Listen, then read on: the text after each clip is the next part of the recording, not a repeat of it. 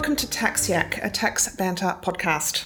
We love yakking about tax, so we've invited a range of tax experts and practitioners, including our colleagues at Tax Banter, Webb Martin Consulting, and TaxEd, to have a chat with us. We hope you enjoy this episode of Tax Yak. I'm Robyn Jacobson, a senior tax trainer with Tax Banter, and your host of today's podcast. I'm joined by Alan Fitzgerald. Alan has worked in various business development and account management roles at Solution 6, now part of MYOB, APS, and Thomson Reuters. In 2015, Alan founded Practice Connections, which works with accounting firms to source the best tax, compliance, and practice management software solutions. His nearly 20 years of experience working with tax and accounting software, along with his industry insights, makes him the perfect buyer's advocate. Alan, welcome to Tax Yak. Thanks very much, Robyn. It's great to be here. Now, our paths first crossed late last year. I was facilitating a CPA evening talking about work related Yep. expenses with a, a good sized audience, and you were one of my panelists. And we were talking about work related expenses, and that was all fine.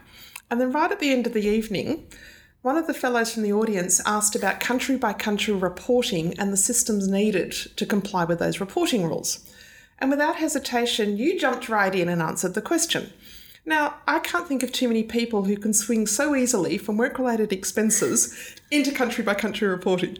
Well, you might have seen that I was wearing my high vis uh, work related expenses socks. On Which that is fully deductible, of course. which- and, and so yeah, it- it's one of the things that I guess that I've been able to do over the years. Um, I've had the privilege to work in a variety of industries.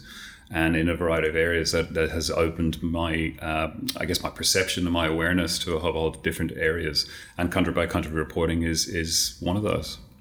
Look, you bring a great perspective to our Tax Yak podcast. you. Um, uh, most of our episodes to date have been uh, more along the technical lines or technical discussions. But what I wanted to do with you today is have a chat about technology and tax. What does it look like at the moment? What are the tools available to accounting and tax practices? And more excitingly, what does the future look like? Because this is changing faster than most of us can keep up with. Yeah, sure. Uh, The, the way that technology is currently going is that more and more of it is going into the cloud. Now, the reality behind that is that the cloud allows you to work from anywhere, and it's well documented what the cloud can offer. So, the, the dilemma from an Australian perspective is that the size of the population so roughly 25 million people. When you start spring, uh, cutting that down into the number of accounting firms and the number of people that are actually going to buy a piece of tax software, you've actually got quite a small market. But in saying that, you have a lot of vendors that uh, challenge for that marketplace. There must be at least five, if not six, that, that challenge into that And it space. is a mandatory marketplace. In other words, you do have to lodge tax returns and other reports. So there is a, a guaranteed market here. Look, so long as the government keep on changing the rules, then there's always going to be a Pretty compliance. confident they will. Oh, I, yeah, I'm pretty sure too. So, so you have you have elements of software that will work for the the smaller firms and the sole practitioners, but then you also have the market, which is the mid tier space, right through to the big four, and they each of those um, different verticals have different requirements within within what they have for their clients, be they small to medium enterprises, individuals. Uh, right through to lodging uh, the BHPs of this world, lodging a corporate tax return and, and consolidated tax returns as well. I'd like to mention, just for the purpose of our listeners, that we're not endorsing any products today. We're simply discussing the types of tools that are available. The stakeholders in this whole market, if we can trust, we've got our authorities, whether it be ASIC, whether it be the tax office, whether it be APRA, super funds, whatever.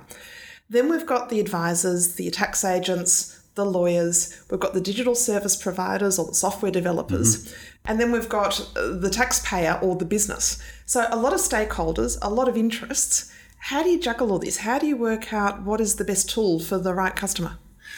The, challenge that accounting firms, and if I just focus in on accounting firms at the moment, is that if you look at the the gener- or the genesis of um, the softwares that we use today, or in, in, in, in popular usage today, a lot of them stem from softwares from about thirty years ago.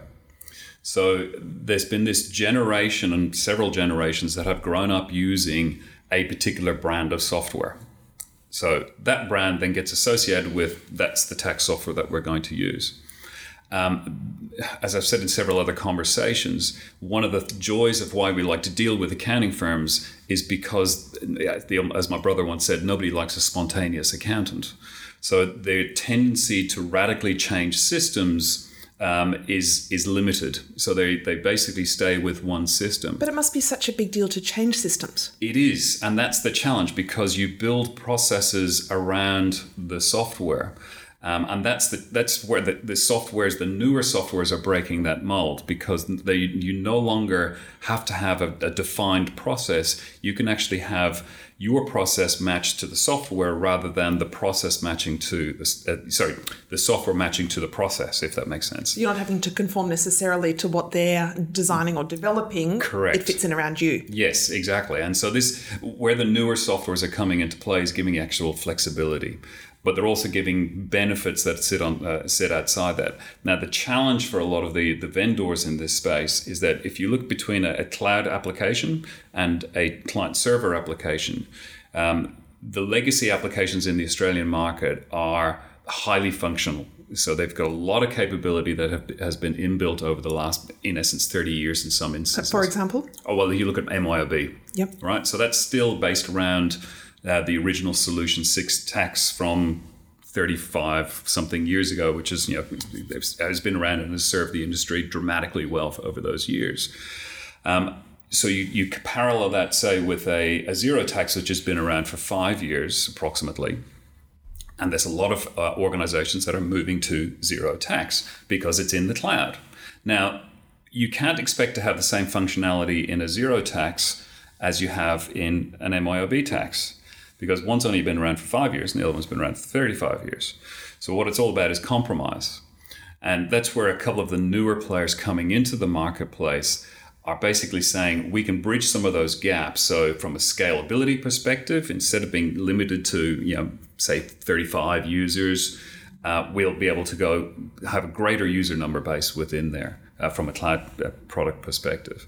And so it's it's understanding from a firm's perspective where they want to be, where they are today, and where they want to be in a couple of years' time, to understand which is the best application for them uh, out in the marketplace. What do you see as the main limitations of the modern technologies? So I'm talking about the cloud-based Xeros, for example, and even the MYOB that's cloud-based. Comparing those to the older products, they might offer new functionality and, yep. and, user access and all sorts of things, and including client access, but they must have limitations as well.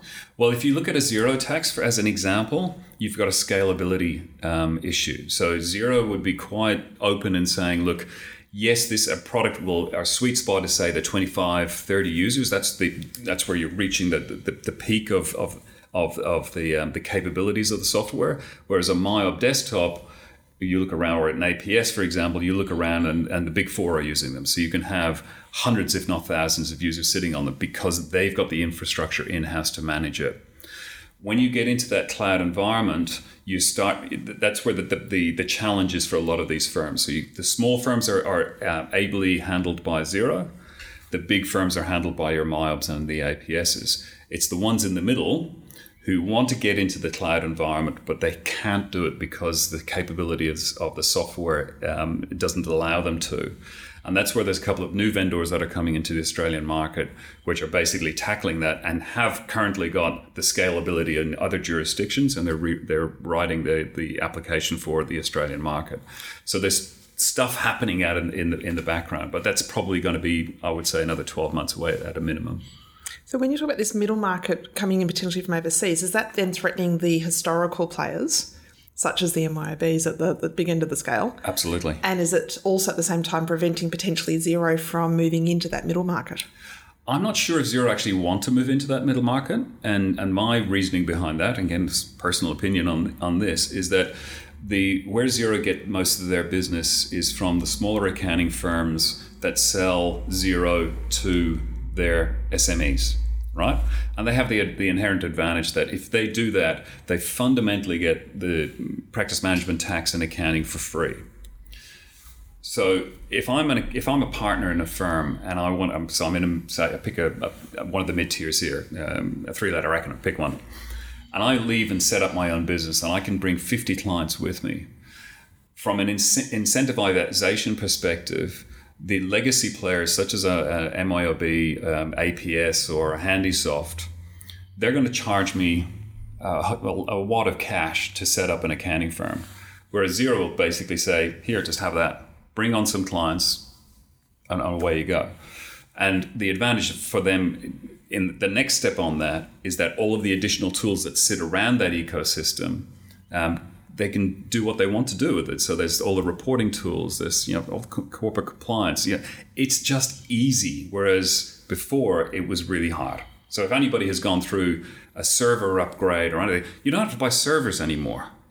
That's the amazing thing. So you're you got you know twenty five thirty thousand dollar re, uh, reasons or uh, sorry twenty five thirty thousand reasons not to buy uh, a legacy product. What would you say to a firm that is still operating in a, let's say, an older style technological environment? Yeah. So they're, they're using old systems. They may not be in the cloud yet. Not everybody is. Um, some of them are hesitant. They're, they're reticent to take on the new technology. They're not sure where to go. They're not sure how to go about it. Yeah. Um, they're perhaps a bit un, unsure about it all, and they may be a, a bit cautious.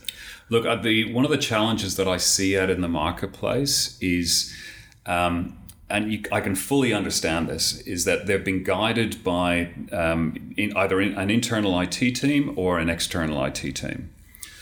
Those teams have the 25, 30,000 reasons not to change and upset the boat. And so what I see uh, is, is, that there's a lot of um, there's a lot of older partners are going, look, maybe we should go cloud. Oh no, don't go cloud, don't go cloud and they go, oh, okay, my IT guy has told me I shouldn't go cloud. Whereas everybody else has gone, yeah, we've gone cloud. It's okay. The banks have gone cloud. You know, it, you know, it, everything is going cloud. Can I ask you, sure. just pausing on cloud, security, that's always a concern about it's out there, it's up there somewhere, I, I can't access it, but I know it's publicly available because it's always being hacked. What level of concern or of comfort can people seek when they're looking at this? You know, you, you weigh up the concerns with the comfort. Sure. Uh, look, the cloud is is um, the, I, there's one way to look at it is that the, um, there's a great acronym called PEBCAK, and PEBCAK is the problem exists between the chair and the keyboard. Right. So it's the human element touching that data that is your greatest weakness.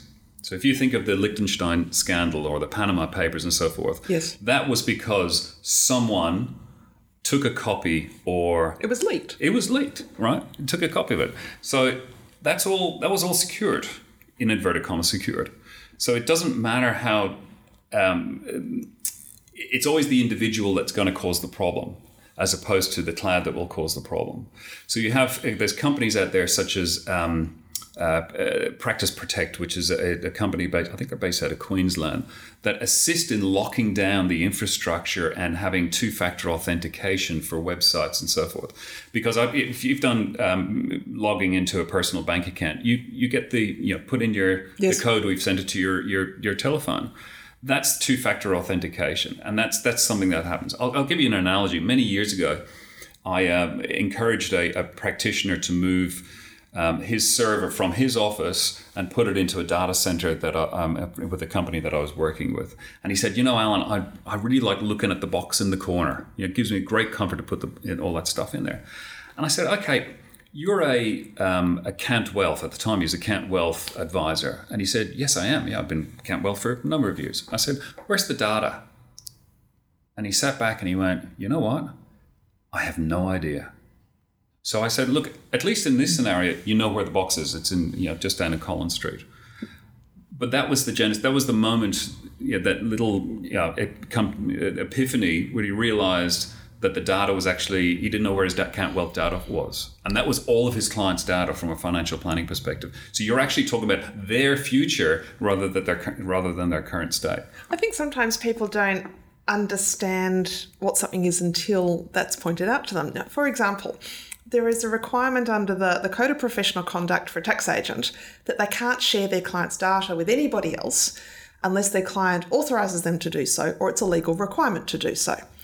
And so everyone's aware that you can't just go and give your client's information to a financial advisor or a bank or a lawyer or whatever unless the client okays it. But somehow storing something in a Dropbox folder hmm. isn't considered to be a third party because it's just another folder on my computer. So it's this awareness of I can access things on my computer and my devices so easily now.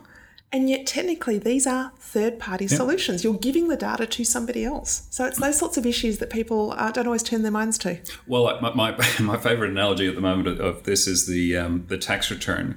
Um, because of the notifiable data breaches, uh, the Data Breach Act, Um, obviously, you can't send no identifiable pieces of, of data, so tax file numbers, names, addresses, and so forth. So I've come I came across a firm recently that is redacting all of that information on tax returns. So just all these black lines throughout the electronic tax returns, and then emailing the tax returns to the end user.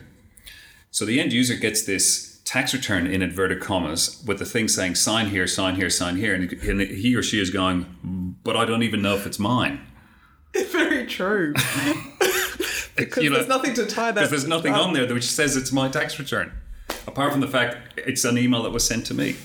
It's an ironic Yeah. twist, isn't it? So it's kind of like it's these are challenges that are out there unless you actually say, well, actually, why not use a portal or use some kind of um, technology to to do that? A, a client in New South Wales raised this with me recently, where they queried the payment slips that the ATO provides for clients to make payments, which have the TFN all over them, because the reference number contains the TFN. And if you know the makeup of how that reference code is compiled, you can work out the TFN of the taxpayer. So the ATO is aware of it, but we've still got these sorts of historical legacies And that, um, that's the with problem. combining new age technology. Yeah, and, and that is absolutely a challenge. It's it's uh, it's apples and oranges, and you're trying to slam it together to, and it doesn't work sometimes. And it doesn't always make fruit salad. It doesn't make well. That's what's the old line is that knowledge is uh, so wisdom is not is knowing that a fruit is a sorry a tomato is a fruit, and knowledge is knowing not to put it into a fruit salad. Very true. Okay. Now, I want to talk about some of the tools that are available at the moment. So, can you run through currently what is accessible um, without going through every single possible Yeah, sure. option for FEMS, but the, the main ones you see? So, document storage and storage of data and, and the main operating systems. What do you see there? Uh, from a document management perspective, I mean, one that's there's been an explosion in that marketplace. So obviously, the the MYOBs and the APSs. So MYOB have got their own document manager. Um, APS have got uh, what's known as virtual cabinet. Um, there's Nimbus portals. There's uh, SuiteFiles. There's the new FYI docs, which has come out for um, um, for Xero products, uh, Xero solutions. DocuSign is another one I've heard of. DocuSign is the actual signing of, of the documentations within there, and there's a couple of other other alternatives in that space as well. Um, there's Adobe Acrobat, PDF docs. You know, the, the list goes on and on because there are so many. Um, eh, whilst the Australian market is quite insular, the rest of the world isn't so insular. They're creating products all over the place.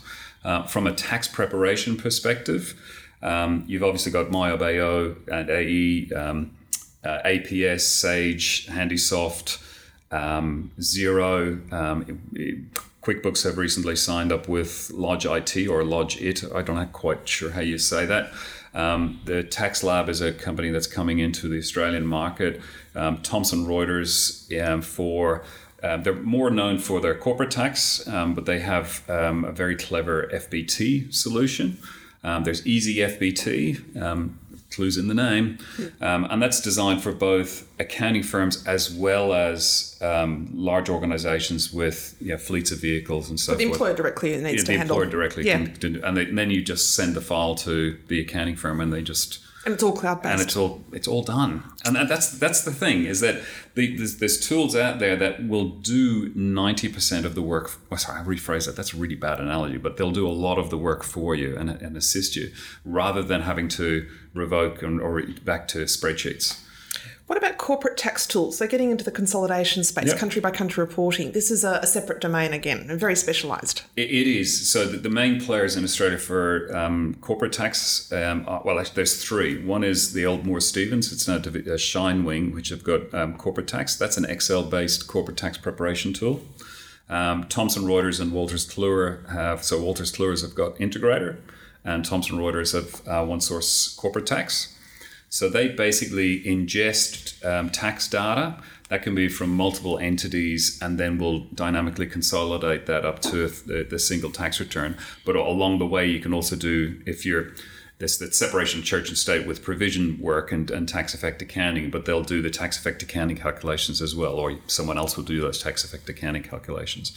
Um, and then that information then rolls over to to form the, the ultimate tax return. So what you have is a scenario where the um, closing balances become the opening balances. You don't have to rekey stuff, right? And that's just you know you spend too long in college to be a glorified data entry person. So the advantage of the, a lot of these tools is that they also automate the working papers. Now, what I mean by that, if anybody's done a corporate tax return, They know that it's an A4 binder, typically for a couple of entities, and someone has to sit there going, that calculation relates to page 72, then that one relates to blah, blah, blah. So if it were in spreadsheet form, it would all be cross-referenced. Well, it basically these tools automatically cross-reference the, all of the working papers. Now, it's the only time where I've actually had a um, a, um, a director of accounting cry in a meeting was because You reduced him to tears. uh, no, I was going through my demonstration of the ONESOURCE corporate tax, and I said, on, um, and for the, my final trick, here's the automatic cross referencing of the working papers. Brrr, did it all in you know 30 seconds, and he sat there going, I've just spent three days doing that. And that's the thing. So I knew hand on heart for anybody using, because I would get this information from people that for every entity that you used uh, at this stage, either Thomson Reuters or Wolters Kluwer, um, you would save um, a minimum 10 hours for every entity. So that's a day and a half of someone doing tedious, no, zero value work that's invariably, invariably written off. And you know, why would you do it? Why would you inflict that on someone? At the risk of opening up an entire conversation, which is probably a podcast in itself, superannuation. Superannuation funds, investments, the reporting obligations. Yeah, look, I the reality for me is that I, I I don't play a lot in that area because there's really only a handful of players in it. So you've got your BGLs, you've got your uh, Class Supers, you've got SuperConcepts, and, and a couple of other ones sitting in the background. Do you see those technologies evolving as well? oh, if I look at um, BGL, BGL are they're wow, it's yeah crazy crazy good stuff. What Yeah, they're up to, good. you know, Big data. big data. If you lot of it. hear that expression, what does it mean and what role does it play? How is it being used? Um, income matching. So the ATO income matching or benchmarking that the, the, the ATO have. They capture um, tax data and uh, expense claims and motor vehicle expenses and all that data from such a huge variety of of uh, industries and industry types and so forth. So they can they can start doing in essence benchmarking, and that is comparing Robyn's um, motor vehicle expenses against the median motor vehicle expenses claim. And so what it does is that if Robin, for argument's sake, puts in this, yes, I drove my car 100% of the time for work, which of course Hand on heart, I we know that you did 100% of the time for work, and you drove. I don't know, 82,000 kilometers in 20, you know, FY 2018. We do a lot of training here You at know, just Absolutely. You're all over the place in a, in a nice way, of course. Um, you know, it's it basically, is that a reasonable claim? And how they do that is by analyzing a lot of data. Two really interesting things they're doing, and we'll use car expenses as um, the example here. One is nudge technology. I'm not sure if you've heard that expression as such. So if I'm doing my tax return, it's like, oh, hey, look, you've you're trying to claim too much. you get Yeah. these real time pop up messages, and That's big data. in the time that you're working through this, it will go away and check last year's tax returns that you've lodged. It'll check your occupation code. It'll check others in your profession or industry. Yeah. Um, it's cross checking all of this in milliseconds and comes back and says, "Yeah, you sure you want to claim this?" And the ATO told me that uh, apparently there was one taxpayer who tried 18 times and kept revising their claim downwards until finally the system said, yeah, okay, that looks reasonable. But the ATO tracks all of this. Yeah, so nudge technology is very powerful for them. Absolutely. The second thing is they're now using data from, and we call it metadata. So not the, um, you know, if you're looking at a telephone, it's not the phone call you make. It's actually the time and the place, location, etc. Um, as you'd be aware. But for those who don't, and they're matching e-tag records, mobile phone towers. So you don't even have to be making a phone call. Your mobile phone is still connecting to a tower somewhere. And the ATO has this data. So if you're saying, oh, yes, I was visiting a client on the Mornington Peninsula and here's my logbook to say so, but your mobile phone places you in the Yarra Valley for the afternoon, they're going to say it's much more likely you were with your phone and the car is a made up trip. E-tag records, they can cross-reference it. And people have been silly enough to actually be recording logbook trips when they're not even physically in the country. And the ATO knows this mm-hmm. because they've cross-checked it against passport data. Yeah. So the the There's no ability for hiding, them to, folks. There's no That's exactly right. Sorry, that's that's. I mean, I, I totally agree, and it's, it's that's the classic scenario of the of the tradie who's driving around in a hundred fifty thousand dollar Ute, but only claiming income of thirty five thousand. Exactly. Yeah, half of which is tax free. Yeah, great. Yeah. And people say to me frequently, but aren't there privacy laws? Well, when it comes to the ATO, um, basically no. Yeah. The ATO can access data by law from whomever and whenever they want. So this is a game changer. Oh look, and this this uh, the, the big data is going to get progressively bigger and bigger and bigger because the uh, one of the disadvantages if you want going back to the legacy tax applications is that everything was self-contained within the the the, the, the data set like the data set that was on, sitting on the server and what was ultimately sent through to the ATO. Um, now that everything is in the cloud, you know, and as you say, the ATO's got access to all of this stuff. It, they're ju- they're just building up their, their database. It's just purely And it's gonna building get more powerful and as it's it just goes going to get more and more powerful. Look, figures vary, but I've heard quotes of 700 million, 800 million, even over a, a billion transactions a year that the ATO is data matching.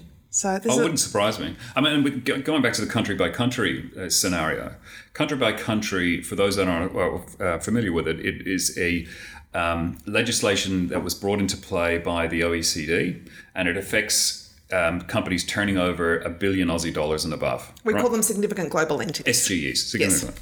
And the idea behind this is that a significant or an SGE working in, in a, a variety of, of jurisdictions, if I'm the HMRC in the UK and I can see the that HMRC, just for everyone, is the equivalent of our tax office, revenue Yep, collection. Yep. Um, if I'm in the HMRC in the UK and I've got an SGE that's turning over, um, so let's say $10 billion, and they're paying me 500 million in, ta- or in tax, pounds obviously, your pounds are interchangeable with dollars, paying me 500 million dollars. Great, that's fantastic. If that same SGE is in Italy and same turnover in Italy, and they're paying 750 million um, euros, dollars, whatever the scenario is, the two governments can compare this information and they can go, hold on a second, how come, it, how come Italy is getting more and we're getting less? Can you come in with SGE because we want to have a chat because you're you're it's it's all the transfer pricing So- world and I appreciate that, but this is where they're actually so they can actually capture who's paying revenue in different jurisdictions. It's now a global conversation. It's a global conversation. Tax is no longer local. Now, there's another expression that uh, we want to have a chat about called RPA, so robotic process automation. Can you please put that into plain English? Okay, easily done. Um, the analogy that I use with my clients is that the average typist can type between 30 and 40 words per minute. The average reader can read between 250 and 300 words per minute, which means it takes you four to five times longer to write something than it does to review it. RPA basically assists in the preparation of writing that. So it works 24 hours a day, 365 days of the year, and it, you basically uh, it feeds you the information that you ultimately want to have as an output. Now that can come in a variety of forms, but in essence, what it's doing is it's just churning based on a preset a number of rules, and then we'll give you the information that you want. So look at it as brawn. It's the brawn component. Is this tool or is this futuristic? No, no, there's, there, are, there's a lot of places that are beginning that whole process and doing it because it's basically information, information out. So if you have a scenario where you know that you've got a whole pile of preset um, rules that you take place in accounting firms are a great example of something where it, it's a process driven. If you have a process, you can automate that process. So where it gets really clever after that is layering then artificial intelligence on top of it, which is the brains of the scenario. So you've got brawn and brains. So you've got the guys churning through all the data, and then the artificial intelligence, which will sit above it and look at it and in- interpret it and give you some hints as to what they're seeing within that data. So your nudge scenario from the ATO is artificial intelligence because it's actually saying to you as the taxpayer, if you're trying to put in that you know 50,000 uh, kilometer things like, are you sure? You know, because we, we've taken a look back here and based on your industry, it's doing all of this cross-referencing stuff in the background. And it's taking a look and it's saying, I'm not sure if this is what you should be doing. So let's talk about AI or artificial intelligence and how this looks in the future. What is going to be possible here? And this is a bit of a, a crystal ball gazing exercise now, but you've got far more experience than I do on this. So, how does AI work? What's what's the potential for accounting firms here? Okay, the it's not coming after your job. Okay, Okay, so we're not about to lose our you're profession. not, you're not going to lose your job. What it's going to do is it's going to change some of the tasks within um, within your job. So, as it, going back to that analogy that I used, when you, if you spend five times longer preparing something than you do reading it, when you come in in the morning, it will be there for you to, to review. You won't have to spend the time writing it. So it- Question, just and I'm taking this to an um, analogy of work papers. So some Yep. of these mundane tasks can be done by robotics or artificial intelligence, and we're now just relying basically on a review or a senior person coming in. How do we skill up the profession if those medial tasks are now going to be done potentially by robotics? That's- because we're not going to have senior people who have been there and churned the journals and done the debits and credits, because that potentially will now be done by others in an artificial sense. I reckon if you did a poll, I did I did a straw poll of a, a conference that I was at in Singapore. I did a presentation in Singapore, and there was probably about 500 accountants in the room. And I said, right, I want everybody who loves data entry to put their hands in the air. No one did. No big surprise. They don't like it, but they've got to do it to get the experience. Absolutely, but it's that scenario of once you, you can still do that those elements because if you think of I think um, uh, what's his name Trent McKin- uh, Trent Innes from from Xero, he gets his team and rightly so to do T accounts. Right, just I just keep up keep up to date, just not don't lose the don't skills. don't lose the skills because it's the it's easy to become the a jack of all trades, but the, the the old saying is don't use the trick of the trade, learn the trade. And so it's you absolutely have to have those those fundamentals. But if you think of how accounting is is changing as well, um, you have this push where, in, particularly amongst the big four, the big four firms and then the mid tier firms, where the ratio of skilled accountants that are coming into the industry versus non accountants coming into into their business, it's changing. So you have you, you I think what the scenario will be is you'll have people that just love numbers and love crunching numbers sitting in the background, and you'll have a different um, front on the business or a different facade to uh, to the business, so a more holistic services offering, and that goes down to that whole advisory piece because going back to that uh, robotic process automation and AI, that enables because you've saved so much of your time doing stuff you can actually say to a client, hey, with this information that we've now gleaned, do you know that if you make this change, this will be the knock on effect? Where does that leave junior accountants? Because that advisory work tends to be the domain of the more senior practitioners. I think it's, uh, I would, I think you're underestimating what younger accountants can actually do. Okay. Because if you think of anybody that wants to be in that particular, in, be in the accounting profession, they're thinking about they're not thinking about the ones and zeros. They're thinking about how can i use the skill sets that i've got, that i have to benefit um, other people within the organization. So so, give me the data. So they may develop more analytical skills and less data entry skills. look data analytics now is probably the biggest market known to contemporary man. Big call. because big data it's all about the data now this it's a double-edged sword because you as you correctly pointed out you need someone who goes well what does that actually mean sitting in the background and a lot of this stuff will be automated to an extent but it still requires someone to sit down and go actually no that doesn't either it doesn't look right or there's been you know can you can I divide it by nine? That means the computer somewhere along the line has done the typo. Um, but it's it's a scenario where the um, the industry is changing, and the, the industry has always changed. I mean, I, if you look at the scenario of uh, the earliest form of keeping track of stuff was pebbles, you know, a series of pebbles. And then the Romans came along and they had this ridiculous thing which lasted for 1500 years, which are Roman numerals, right? They, they didn't have a zero, right? You couldn't, that- that's a, a Z-E-R-O, not an X-E-R-O. So they didn't even have a zero. And, you know, as someone said, uh, it was um, Kurt Vonnegut uh, Jr., the, the American author, he said, you know, how do they do long division? How do you do long division in Roman numerals? You can't, right? So it was when the the, uh, the, the Persian, the Arabic traders came in with their uh, and in, uh, Indo uh, Indo Persians with the with what we call today um, just the normal numbers that we use today that facilitate being able to count. So over the years, you know, when Pacioli said to the bishop one day, he said, "Hey, take a look at this. I reckon I've got a, I've taken some ideas and I've adapted them. What do you reckon about this?" That was a massive change for the for the industry. So it's just another stage of evolution. It's just another stage of the evolution, and you can fight against it, but it's kind of like King Canute, you know, holding back the tide. Let's talk blockchain briefly. I mean, that Sure. could be a whole discussion in itself, but there will still be people who don't understand it, and we haven't really got the time to go through the, in detail how it operates. Yep. Um, we do have a, a special topic paper available that analyses broadly um, what it is and how it works in a very rudimentary sense. But if you could describe blockchain, firstly, and secondly, what is its potential for use in the accounting profession? Okay. On a first point is that what I say to my clients and say in a couple of the speeches that I've done is don't worry about blockchain.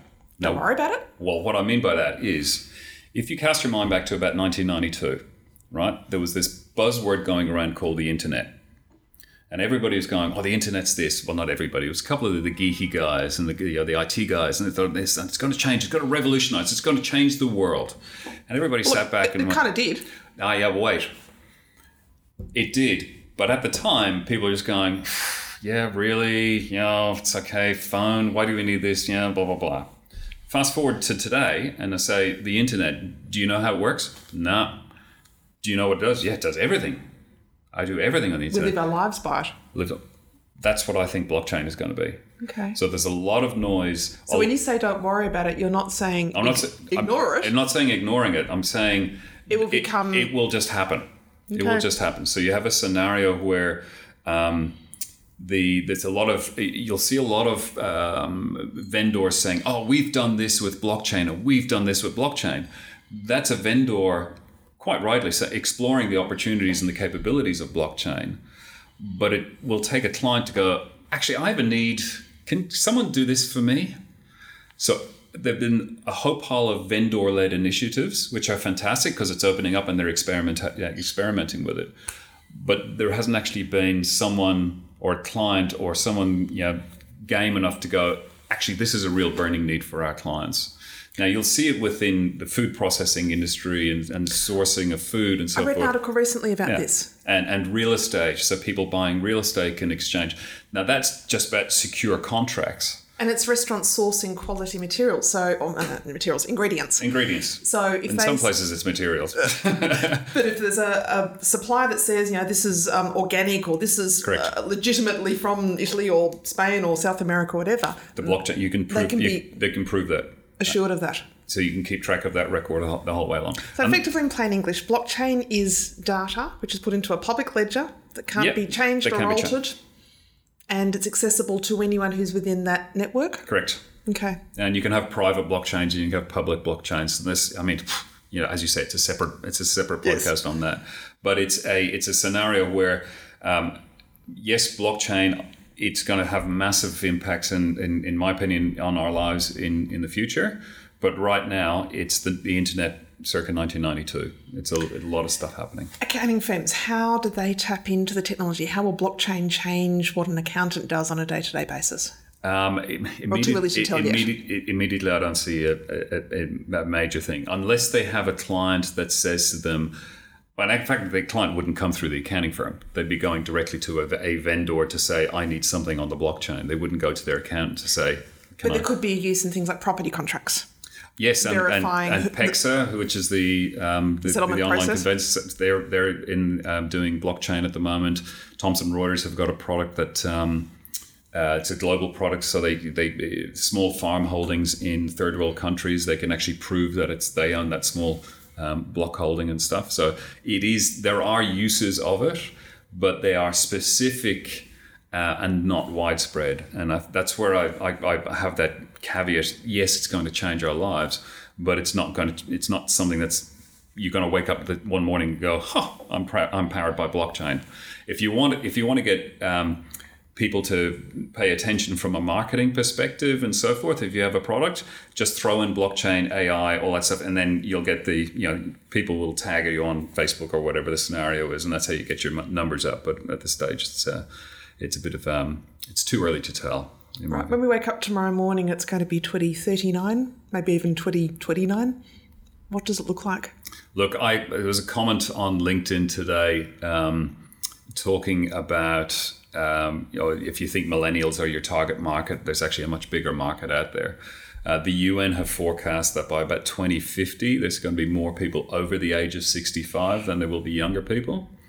Um, so my re- response on that particular article was we have to build a tax system that is going to cater for the ability to service the aging population because you know we're living at the best time in ever you know from a, a longevity perspective. The oldest man in the world died 113 the other day um, his grandfather said. Um, but it's uh, it's it's that whole thing is that you know when you have a population that is retired um, and in need of support and you've got a diminishing you look at japan at the moment Yes. i mean japan is falling off a cliff Population, Population decline, wise.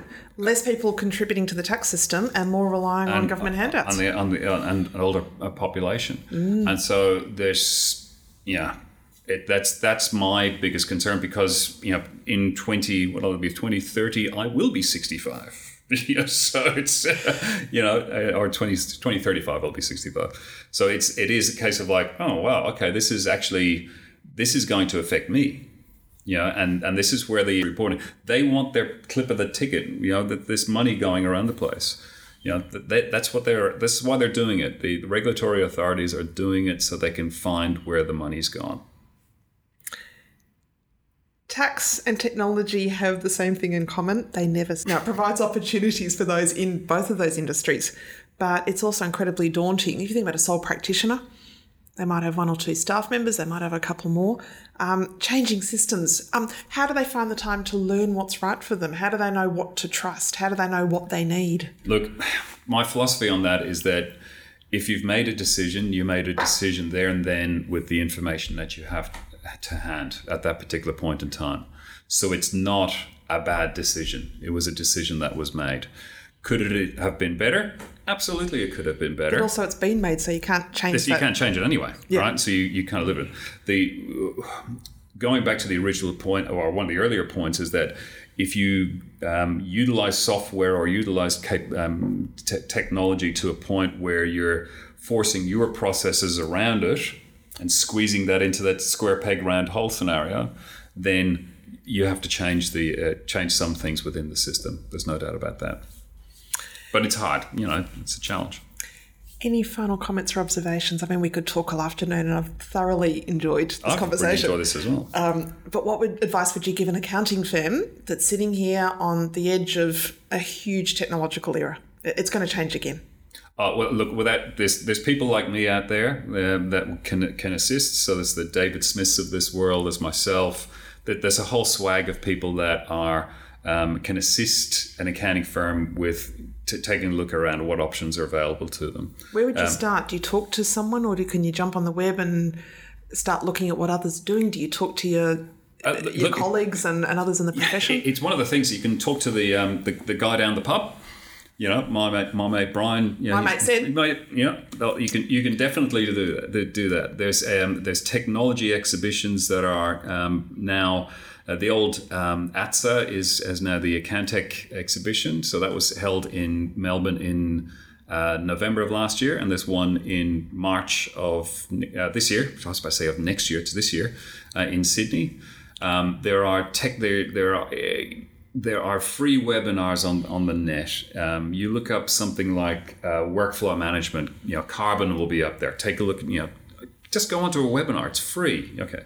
Um, you can uh, go to conferences. There's breakfast sessions. There's you know, the, you- if you're if you're an existing firm and you like a piece of software, refer someone to say, hey, look, this actually really works for us. I mean, the, the, the, the accounting industry is such a small industry or profession, you know, that it's sharing knowledge. It's, it, it's, you know, you can really benefit people, but it's difficult for a sole practitioner to get advice from, yeah, a big four. Yeah, I agree. Final I'd observation. Pay your taxes. Good advice. Buy civilization. In the sense that as long as you're paying your taxes, you're going to get services. Yeah. Few people think of tax in that way. Well, I do. I'm happy to pay taxes because it buys me civilization. I always say if you're paying tax, you must have made a profit. You're not doing too badly. Oh, look, yeah. Well, I've, I've, I've yes, I have to say, I, I the great call from my account the other day saying, Alan, you've got a tax problem. It's like, fantastic. I've, ma- I've made money. Alan, it's been an absolute delight. So thank you very much for joining me Pleasure. this afternoon. Thank you for having me. Thank you for listening to this episode of Tax Yak. If you're enjoying our podcasts, please take a moment to rate and review the show wherever you are because it would help to improve the profile of the show. Before we wrap up this episode, we'd like to say thank you to our listeners for your support so far and for all the great feedback you've given us with a special offer. On Wednesday, the 3rd of April, Tax Banter will be conducting our annual webinar on the federal budget. And we're offering all our listeners a 10% discount when you register with promo code TAXYAK19. That's TAXYAK19, one word. This offer is only being offered here to our valued Tax Yak listeners, and we hope you continue to enjoy our podcast. If you'd like to connect with us on social media and let us know what you think or suggest future topics or speakers, you'll find us on LinkedIn and Twitter, or you can email us at podcast at taxbanter.com.au. You can also find our regular blog articles at taxbanter.com.au forward slash banter hyphen blog. We look forward to you joining us next time.